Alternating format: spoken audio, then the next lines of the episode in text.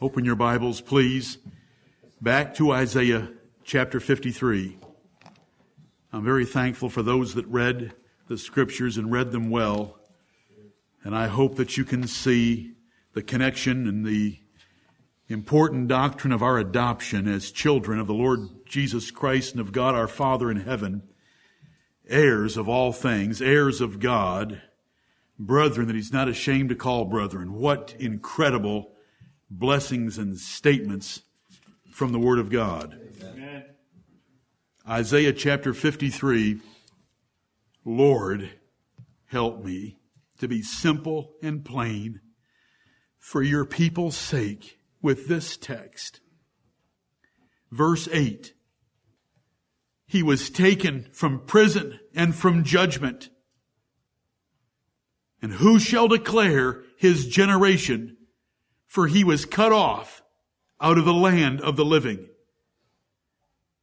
For the transgression of my people was he stricken. Amen and amen. In Acts chapter 8, the Ethiopian eunuch is bouncing along in his chariot. A man under great authority of Candace, queen of the Ethiopians. And he's reading in Isaiah and he's reading in Isaiah 53. And Philip ran thither to him and heard him read the prophet Isaiah and said, Understandest thou what thou readest? And he said, How can I, except some man should guide me? And he desired Philip that he would come up and sit with him. The place of the scripture which he read was this. He was led as a sheep to the slaughter and like a lamb dumb before his shearer, so opened he not his mouth. In his humiliation, his judgment was taken away. And who shall declare his generation? For his life is taken from the earth. And the eunuch answered Philip and said, I pray thee, of whom speaketh the prophet this? Of himself or of some other man? Then Philip opened his mouth and began at the same scripture and preached unto him Jesus. There are many precious clauses and statements in this great chapter of prophecy about our Lord Jesus Christ. I want just one of them, the middle part of verse 8. Isaiah asked three questions in this long prophecy. Two are in verse 1. One is here in this third verse. Philip 700 years later was able to explain the passage to the eunuch that it applied to the Lord Jesus Christ. There is no greater subject for our consideration than the Lord Jesus Christ as the Savior of His people, which this chapter describes. Right.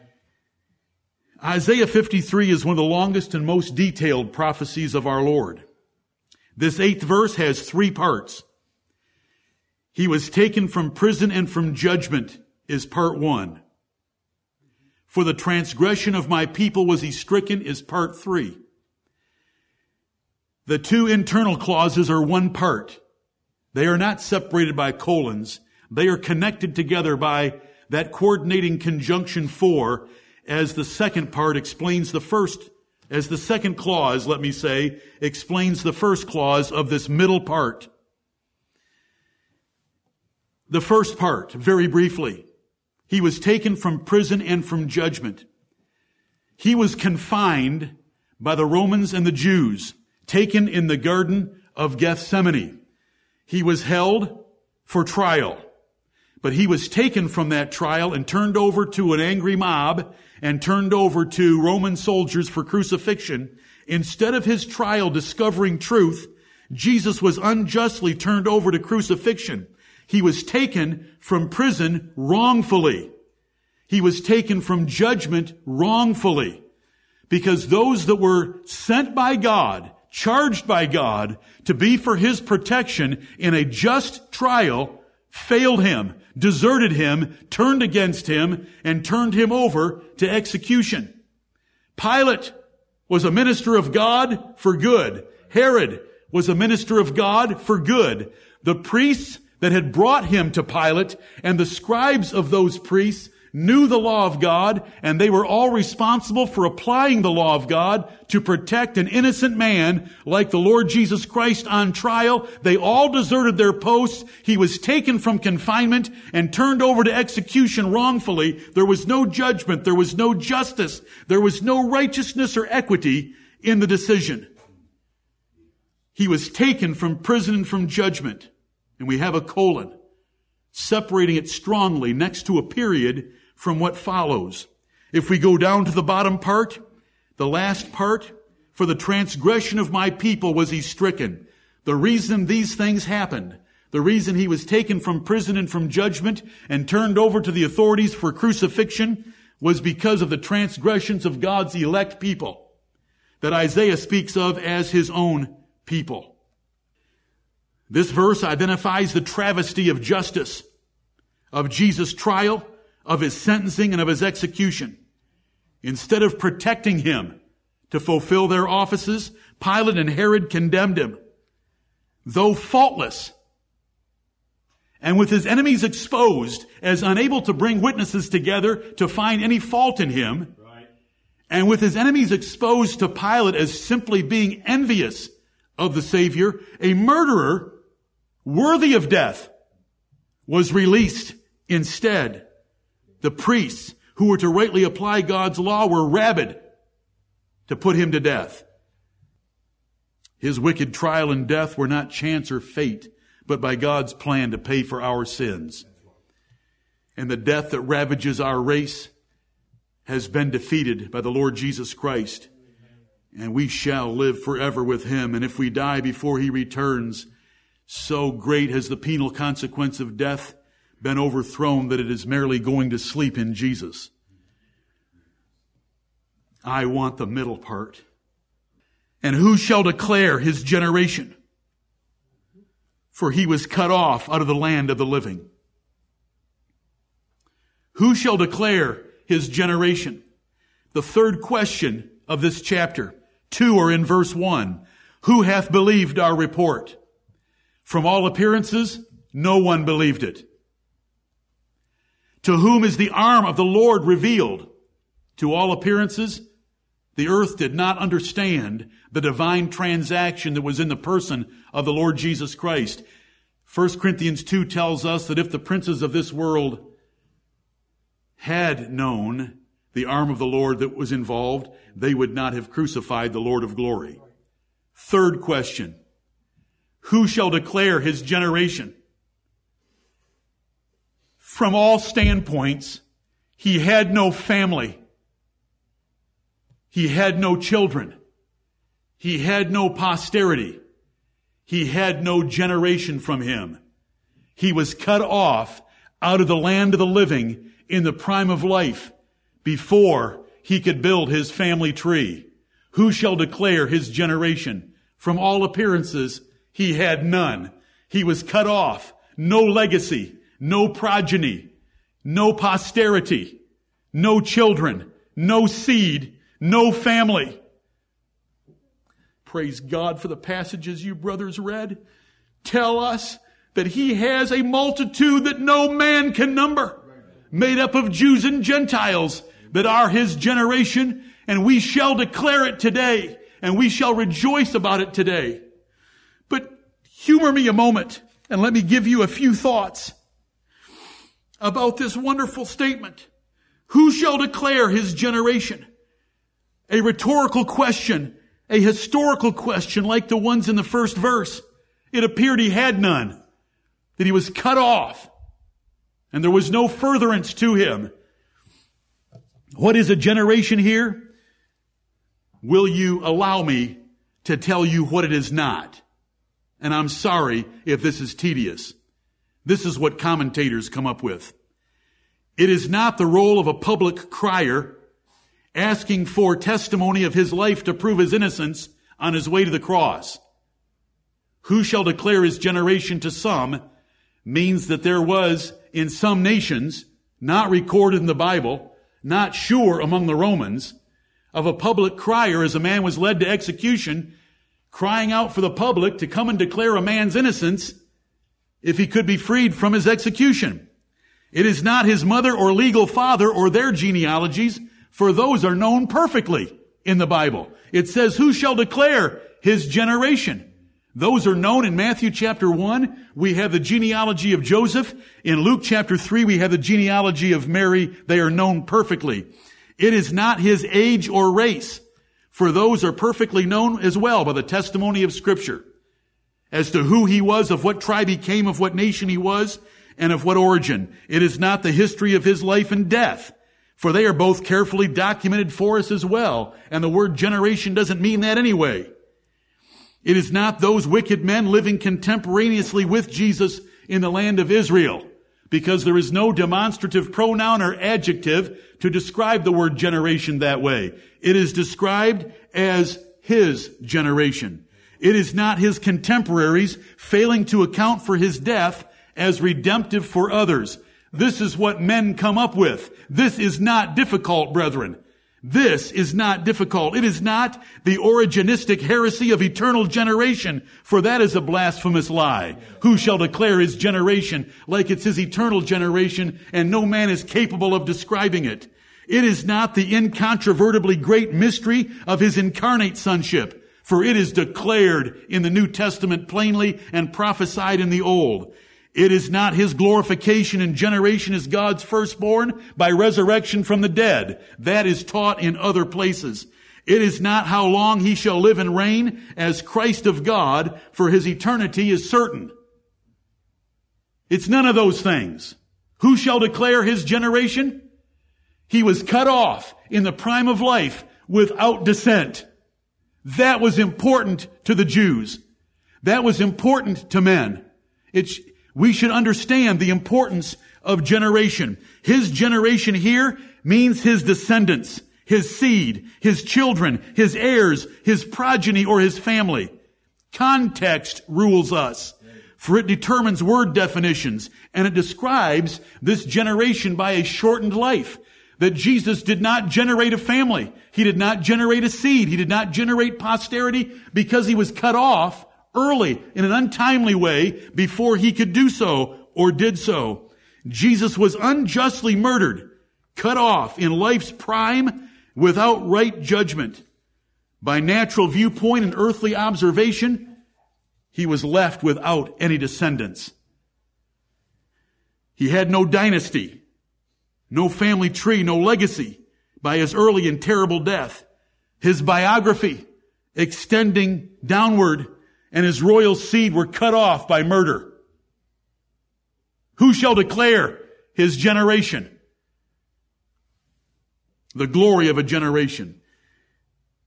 The word generation, do you know what it means? It means what is generated. Offspring, progeny, descendants, posterity. We know what the word means and the context helps us understand what that word means. When we have demonstrative adjectives or pronouns, this generation or that generation, we know that we are referring to one chunk of time that covers the lives of a man. Those that are his contemporaries. There's no such thing here. When the Bible says in the New Testament, this generation shall not pass until all these things be fulfilled, that demonstrative adjective, this, is talking about those people living right there while Jesus was living. That's what that word this or that does for the word generation. But in a place like this, it means family, progeny, posterity, children, descendants, dynasty, legacy, seed. All the terms that the Bible uses for children. Does the Bible say children's children are the crown of old men? Did Jesus have a crown as it appeared dying on the cross in the prime of life without wife or descent? No, he had no crown. No children's children for the Lord Jesus Christ. That's Proverbs 17, 6. Is there any emphasis in the Bible that God promised Abraham, Isaac, and Jacob a numerous seed? Is there any emphasis on that fact? Is it repeated over and over to them?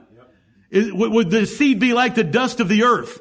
Would their seed be like the stars of heaven for multitude? It was very important because of those promises of God. But this man, this descendant from David, the Lord Jesus Christ, by both his father and his mother, who shall declare his generation? For he was cut off out of the land of the living. God built David a house by promising a son on his throne. And that was a huge blessing to David. And we've spoken of that often. You know, due to perverse thinking today, the gift of children and a family tree are no big thing. But it was a huge thing in the Bible. A huge thing. The seed of the woman.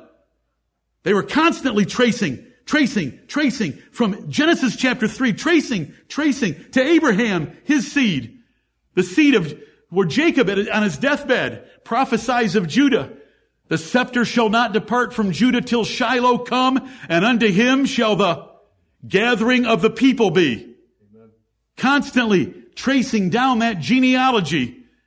And all of a sudden, the son of David, the Lord Jesus Christ, who shall declare his generation? There isn't one because he's cut off out of the land of the living. Conception, birth, and genealogies are major events and things throughout the Bible. And so we have this, this question in the middle of the eighth verse different from the first part of eight, the eighth verse, different from the third part of the eighth verse, a standalone between two colons. Who shall declare his family? Who can describe his dynasty? From all appearances, he had none because of the explanation, for he was cut off out of the land of the living. It's living people that procreate. He never had a wife. He never had a son. He never had a descendant. But oh, brethren, there were a few promises made about this Messiah. And I've already mentioned one, and due to time and my desire to be very simple, short, and plain, Abraham, Isaac, and Jacob were told about that multitudinous seed over and over. Remember, Abraham, come outside. Abraham had no sons. Come outside. Count them. Lord, I can't count them. I know you can't count them. You can't even see them.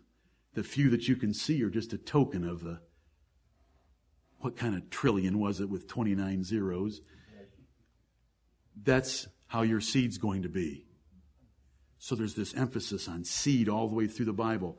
This generation of a progeny, of a posterity, of a family. Who shall declare his generation?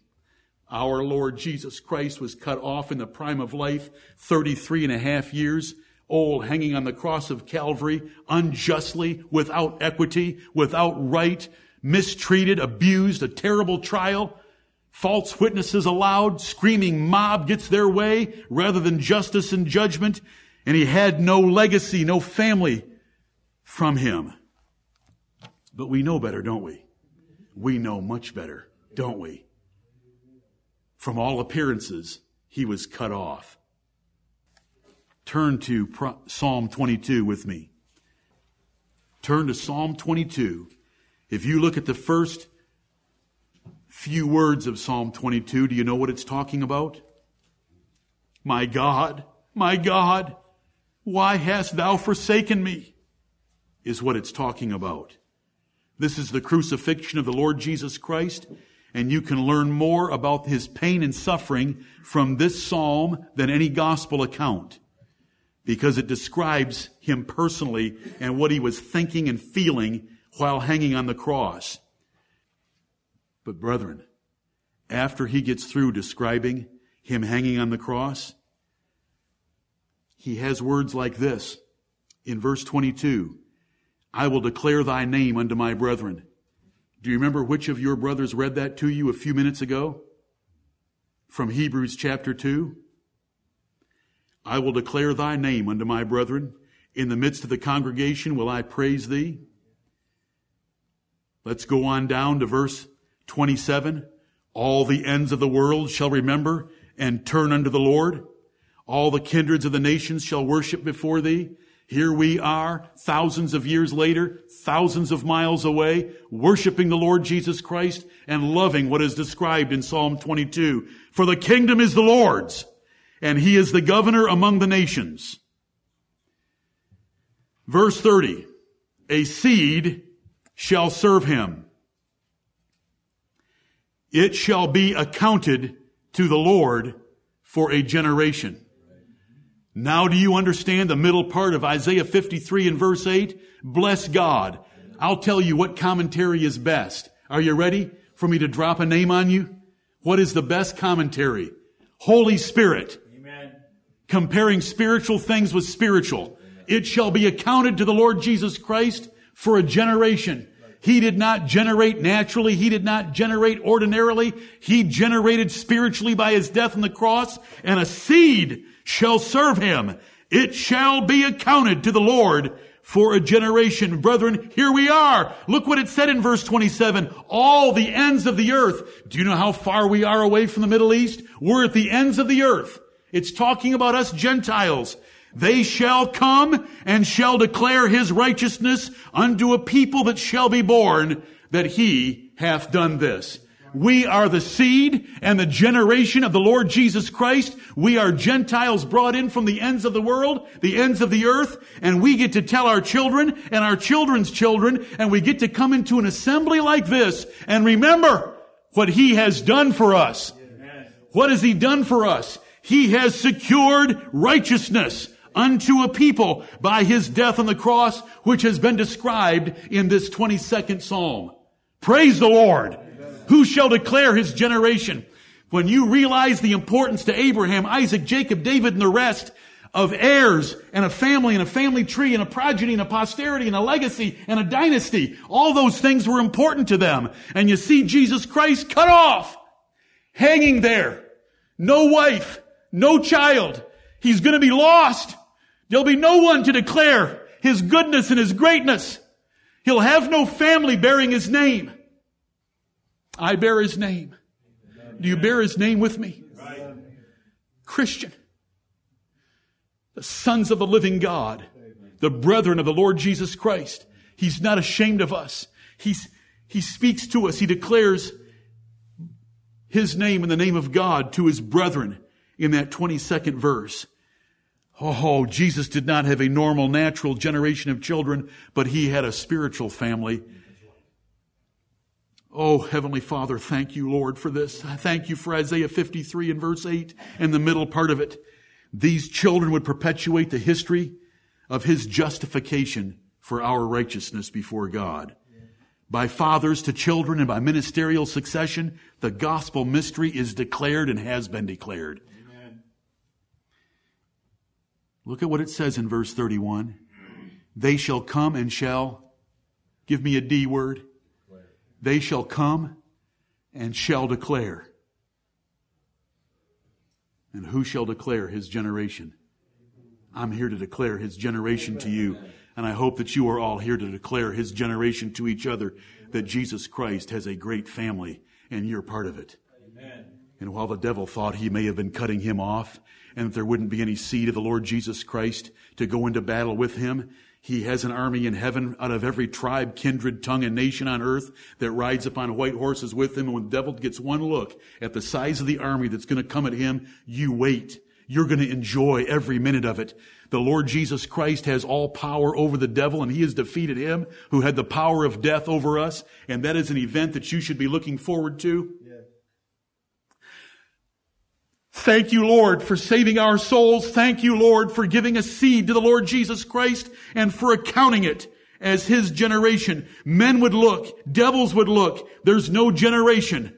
But the Spirit of God looked and wrote it for us in Psalm 22. He has a generation. You're part of it.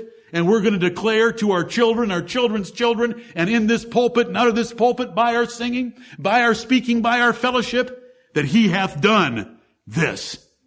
What has he done? He hung on the cross for us.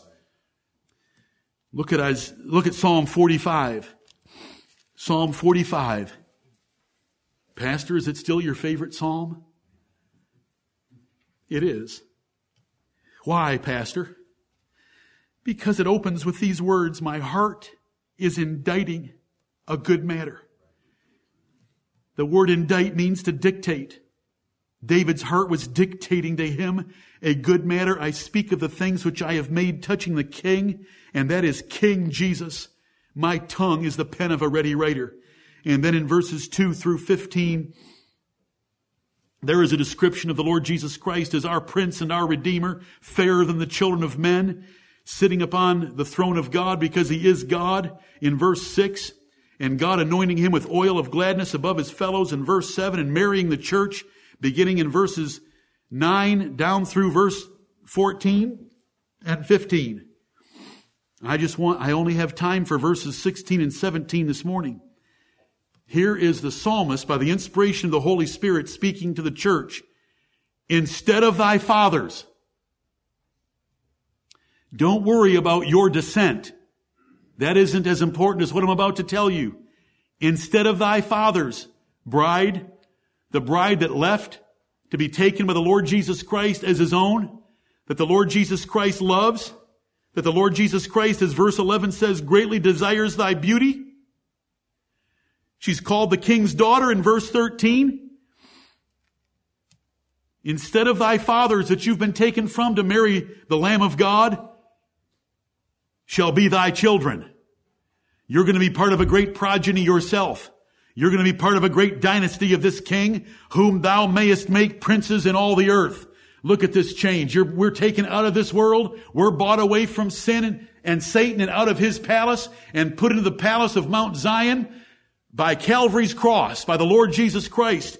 Instead of thy fathers worrying about where you came from, rejoice in the fact of all the children you're going to have, spiritual children, spiritual brothers and sisters in the kingdom of the Lord Jesus Christ, whom thou mayest make princes in all the earth. We've all been made kings and princes and priests of the Lord Jesus Christ by his sacrifice on the cross. And look at how this psalm ends, identical to how Psalm 22 ends. Not in words, but in concept and content and intent. I will make thy name to be remembered in all generations. Therefore shall the people praise thee forever and ever. Can we make that the theme of this church? I will make thy name to be remembered in all generations. Therefore shall the people praise thee forever and ever. Let's make the Lord Jesus Christ the preeminent focal point of our church at all times, in all ways, in everything that we can say and do. Let's lift him up and glorify him. Did you hear verse, verse 10 read of Isaiah 53? He shall see his seed. Who shall declare his generation? It doesn't look like he has one. Two verses later, he shall see his seed. Jesus didn't die for some unknown quantity, quality, or persons. He died for a seed that God had given him. He said so in John chapter 6, John chapter 10, John chapter 17, and it's throughout the New Testament. God gave a people to the Lord Jesus Christ to die for, and he says in Hebrews 2 verse 13, which Adam read to us, Behold, I am the children which God hath given me. He has a seed. Brethren, there's many more things that I could say. I don't want to say very much. I have prepared much more. I know that Caiaphas, the high priest of the Jews in John chapter 11, as the Jews came together after the resurrection of Lazarus and conspiring together how they can kill Jesus, Caiaphas opens his mouth and prophesies in verses 49 through 52. Are all you men ignorant? Don't you know that one man must die for the people? And do you know what it's do you know what else it says over there in, in John chapter 11? And he's going to die not for that nation only, but that also he should gather together in one the children of God that were scattered abroad, us Gentiles. Here we are, scattered abroad. I mean, we are so far from Israel. How many of you have even been to, okay, we we're scattered abroad, mm-hmm. but we are the children of God, gathered together by the Lord Jesus Christ, because Jacob prophesied in his deathbed to Judah, the scepter will not depart from you, Judah, till Shiloh come, and to him will the gathering of the people be, the children scattered abroad. And other sheep I have which are not of this fold. Them also I must bring. Amen. But that doesn't call them children, it calls them sheep. And I'm really, I'm really going for words that use verses that use seed and children and brethren and generation, and the Lord's given them to us. The obtaining of a generation was by Jesus' death on the cross, securing sons and children to him and his Father forever, and we are part of the family of God. It was read to you by Brother Jeff. Looking like servants under the Old Testament, but actually sons and Lord of all. Who's Lord of all? We are with Christ. An heir as long as he's a child, looks like a servant, though he be, though he be Lord of all. He has authority coming. It's already official about him, but he isn't in practice of it yet. And when we are glorified in heaven, what is officially true by the death of Jesus Christ will be practically declared to the universe. We will judge angels. 1 Corinthians chapter 6, the first few verses. We will judge angels with the Lord Jesus Christ. We will be on white horses be- behind the Lord Jesus Christ on his white horse because it says so in Revelation chapter 19. Who shall declare his generation? I declare it to you, brethren. I declare it to you, he did not have a natural seed, a fleshly seed. He had a seed by promise and a generation by promise. And his seed that would serve him, including all nations of the ends of the world, including us, would be accounted to him for a generation. He has the huge family of God that he has purchased by his own shed blood. And we are one little group of that family. We come together today for the Lord's Supper to remember that it was his broken body and shed blood that purchased the seed that would serve him and be his generation. Because Ephesians chapter 1 and verse 5 told us that we were predestinated unto the adoption of children by Jesus Christ to himself wherein, according to the good pleasure of his will, he hath made us accepted in the beloved. The most important part of salvation is that God will accept us.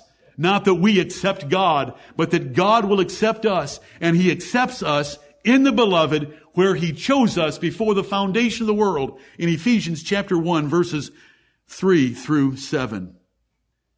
Did you uh, hear Brother Daniel read? When you read Genesis, Galatians, when you read Galatians or you hear Brother Daniel read Galatians verses 21 through 31, remember something. The churches of Galatia were Gentiles.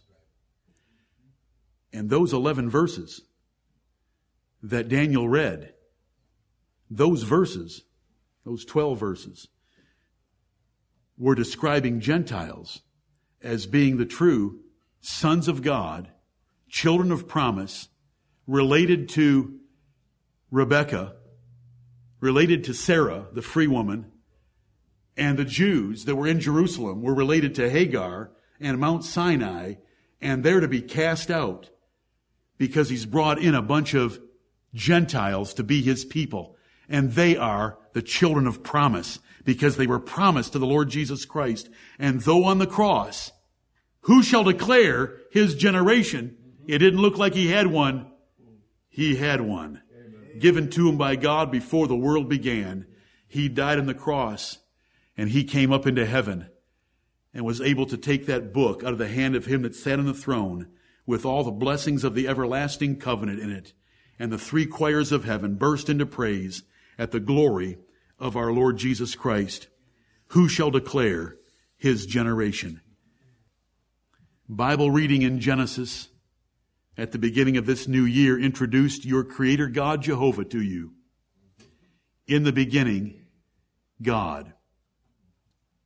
But if you read just a little bit further in his divine library, you learn about his son Jesus Christ and his beloved seed that was to be accounted for his generation. We are that generation. Amen. We are the family and posterity, the brethren and the seed of the Lord Jesus Christ. Let us shout and serve him with perfect fidelity for the honor of our Lord and Savior, Father and brother, the Lord Jesus Christ. Amen. May the Lord bless the short preaching of his word.